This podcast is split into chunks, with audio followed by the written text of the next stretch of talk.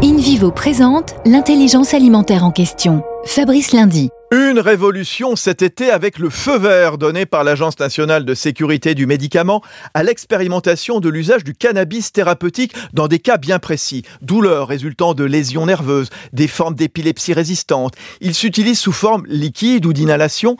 L'expérimentation va durer deux ans et concernera quelques milliers de patients. En attendant, une filière va devoir se mettre sur pied. Une filière d'agro-santé car ce médicament est avant tout une plante et non un produit fabriqué. Les exigences en termes de qualité, de traçabilité, de sécurité sont primordiales. InVivo, à travers son laboratoire Food Tech, se positionne pour lancer la première culture de cannabis thérapeutique indoor, c'est-à-dire à l'abri, à la différence du chanvre en plein champ, sans produits chimiques, dans un bâtiment sécurisé, avec des salariés triés sur le volet. Premier groupe coopératif agricole français, InVivo s'engage pour une croissance durable en créant l'intelligence alimentaire, le lien entre la terre, ceux qui la cultivent et ceux qui s'en nourrissent.